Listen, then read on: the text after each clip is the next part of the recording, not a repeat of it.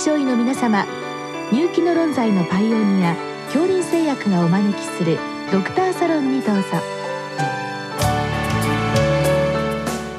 今日はお客様に東京女子医科大学腎臓内科教授内田恵子さんをお招きしております。サロンドクターは防衛医科大学校教授池脇勝則さんです。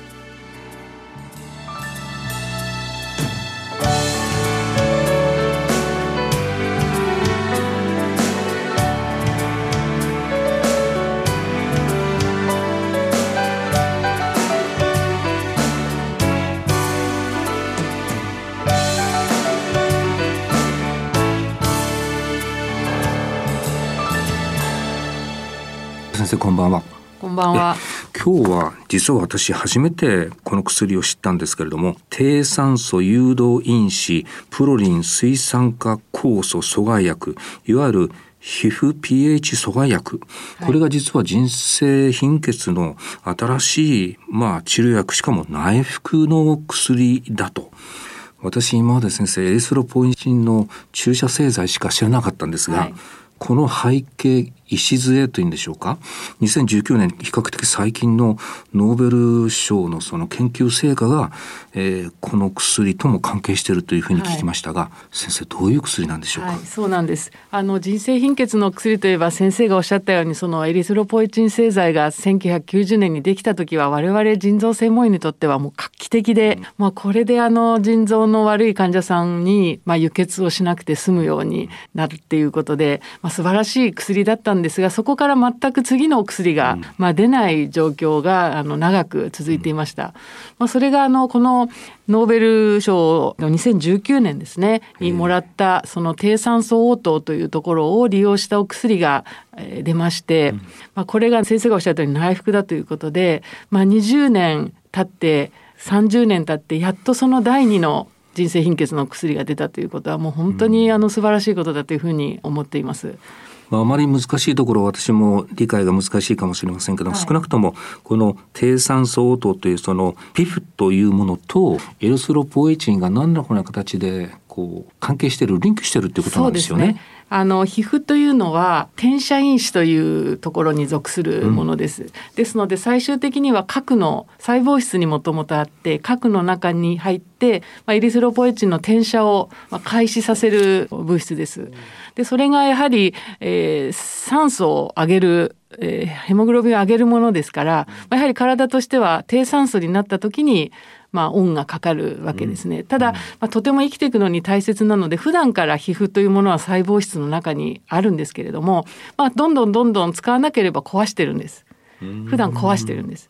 でそれで体にとってその大変な状態の低酸素が来た時にはすぐあの応答ができるようにっていう風な仕組みになっているんですが、まあ、それをこのお薬は低酸素じゃないのにあたかも細胞が低酸素になったかのようにエリスロポエチンの転写を開始できるように、うん、その皮膚が壊れていくところを止める。というそのプロリンのリン酸化を阻害するという、まあ、本来なら低酸素でなければ起こらないことをお薬がさせるという。まあ、そう。いう記事ですね。ただ、このやはり転写因子であるというところは、まあ、逆に言いますと、このエリスロポエチンだけを作るということではなくて、まあ、いろんな効果が波及してくる可能性があるっていうところが、まあ、とてもあの、まあ、最先端の薬と言っていいんでしょうか、はい、エリスロポエチンを外から打つというのとは少しあの違うことになります。確かに他の領域でも転写因子を、はい、えー、何か調整することによって治療薬という試みがいくつか私も、はい、あの領域で知ってますが、ね、やはり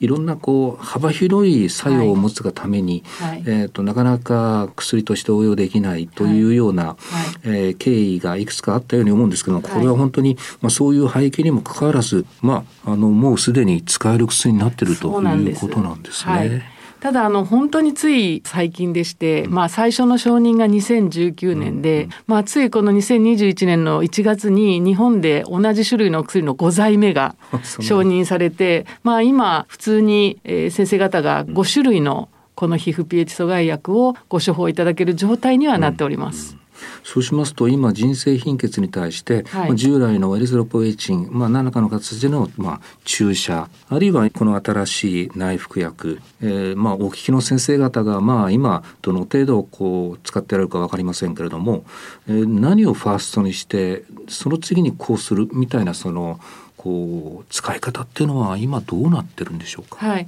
まああの腎臓の専門医で特に透析の患者さんも透析になられてしまった患者さんを見ている先生方っていうのは、まあ一般的にはその透析にいらした時に、まあ、患者さんもいちいち注射はされないので、うん、透析の回路から、まあ、最後に注射をすることで確実にその貧血をコントロールできるので、まあ、今そういう方々をその全員内服薬に変えるっていう方向ではないと思いますし、まあ、内服ですと患者さんが本当に飲んでおられるかどうかっていうことが、まあ、確実ではありませんので、まあ、まずはそのエリスロポエチンが効かない患者さんっていうのが結構いらっしゃるっていうことは分かっていますので、まあ、そういう患者さんには全く基準が違う薬ですので、まあ、今どんどん使われています。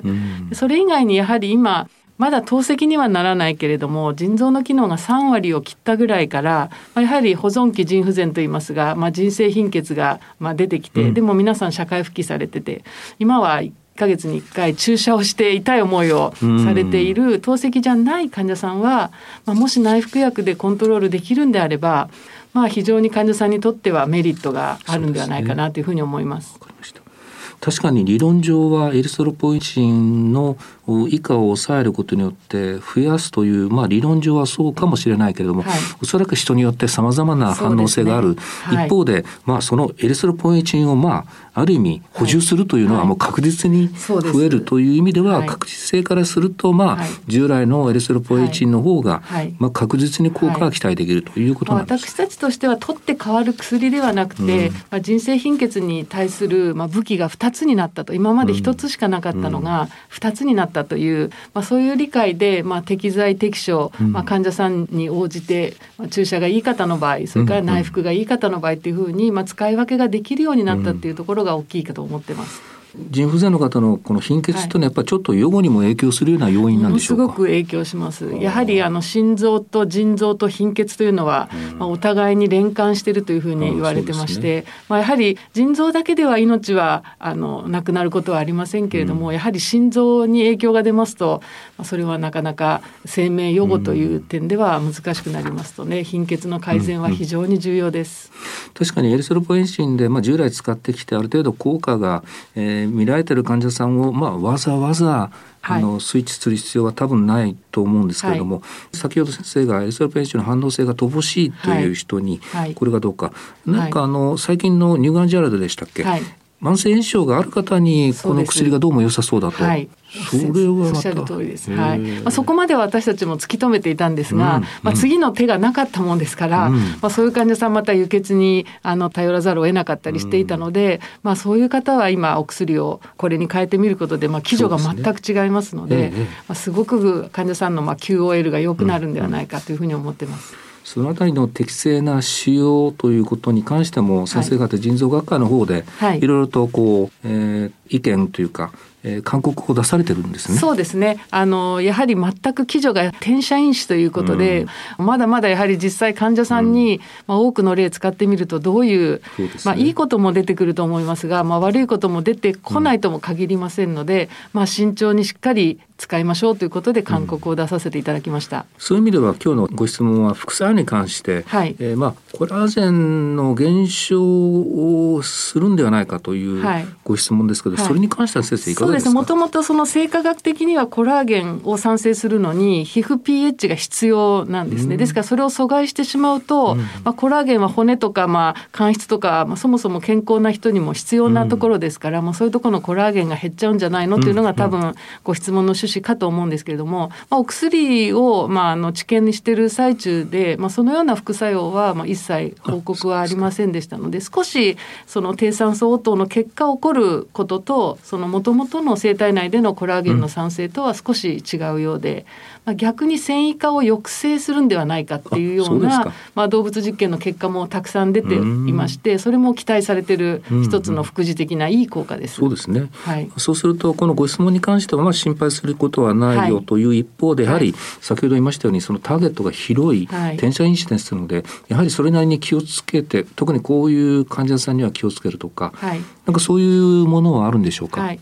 やっぱりこの血管増殖因子に影響を与えてしまう関係上、うん、まあ、やはり悪性疾患、まあ、増殖性の疾患をお持ちの方っていうのは、それを進めてしまう、まあ、絶対進めるわけではないんですが、可能性がありますので、まあ、あの外来等で使われる場合には、まあ、しっかりそういうことを、まあ、検診を受けてそういうがんとかそういうことがないかどうかなどは確認した方がいいと思いますし、まあ、糖尿病で透析悪い方多いですが網膜症がひどい方はやはりこれも網膜の増殖性病変ですので、まあ、しっかり、まあ、眼科の先生に OK もらってから使うとか、まあ、そういったことはやはり最初は気をつけて注意して慎重に使い出すことが必要ではないかなというふうには私たちは思っています。おそらくまだあのそういった副作用のデータの蓄積はあのその上司されてまだ日が浅いので、はい、これからというところそうですね。治験のデータもまだ、まあ、何万人っていうレベルでしか、うん、あのありませんし、まあ、日本人のデータがすべてではありませんので、うんうん、まあ、これからやはり長期的な、まあ、治験ですとやはり長くても2年とかそう、ね,、まあ、そういう結果でしかありませんので、まあ、やはりこれから多くの患者さんに使って、まあ、いい面も悪い面も、まあ、蓄積していくことで我々の経験値を、まあ、上げて、ね、できればいい薬だったねと数年後に言えるようにしていきたいなというふうに思っています。しかも先生今あっという間に何種類かの薬が出て、はいはい、おそらくお聞きの先生興味を持たれた先生が、はい、そんなにいっぱいあったらどれを使ったらいいの？という素朴な疑問があるように思うんですが、はい、今のところどうなんでしょうか？使い分け今のところはまあ各メーカーの出している薬を例えば一覧表にしますと、例えば内服方法とか、まあ、血中濃度のピークですとか、うん、まあ、少しずつ、まあ、違いはあるんですがそれが結果的に、まあ、その臨床として患者さんにどういう方には A がいい、ああいう方には B がいいっていうところまでは、うん、まあ、現状まだ、まあ、何とも、うん、あの言えないところがありますのでそれも含めて、まあ、我々が慎重に使っていく中で、まあ、だんだん薬の個性というのが、うんうん、まあ、見えてくるんではないかなというふうに思っています。まあ、いずれにしても大事に育てたいとても貴重な薬だということですね、はい、そう思います。本当に貴重だと思います、はい、ありがとうございました。ありがとうございました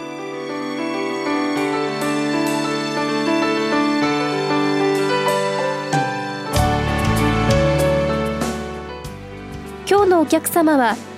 東京女子医科大学腎臓内科教授内田恵子さん。サロンドクターは防衛医科大学校教授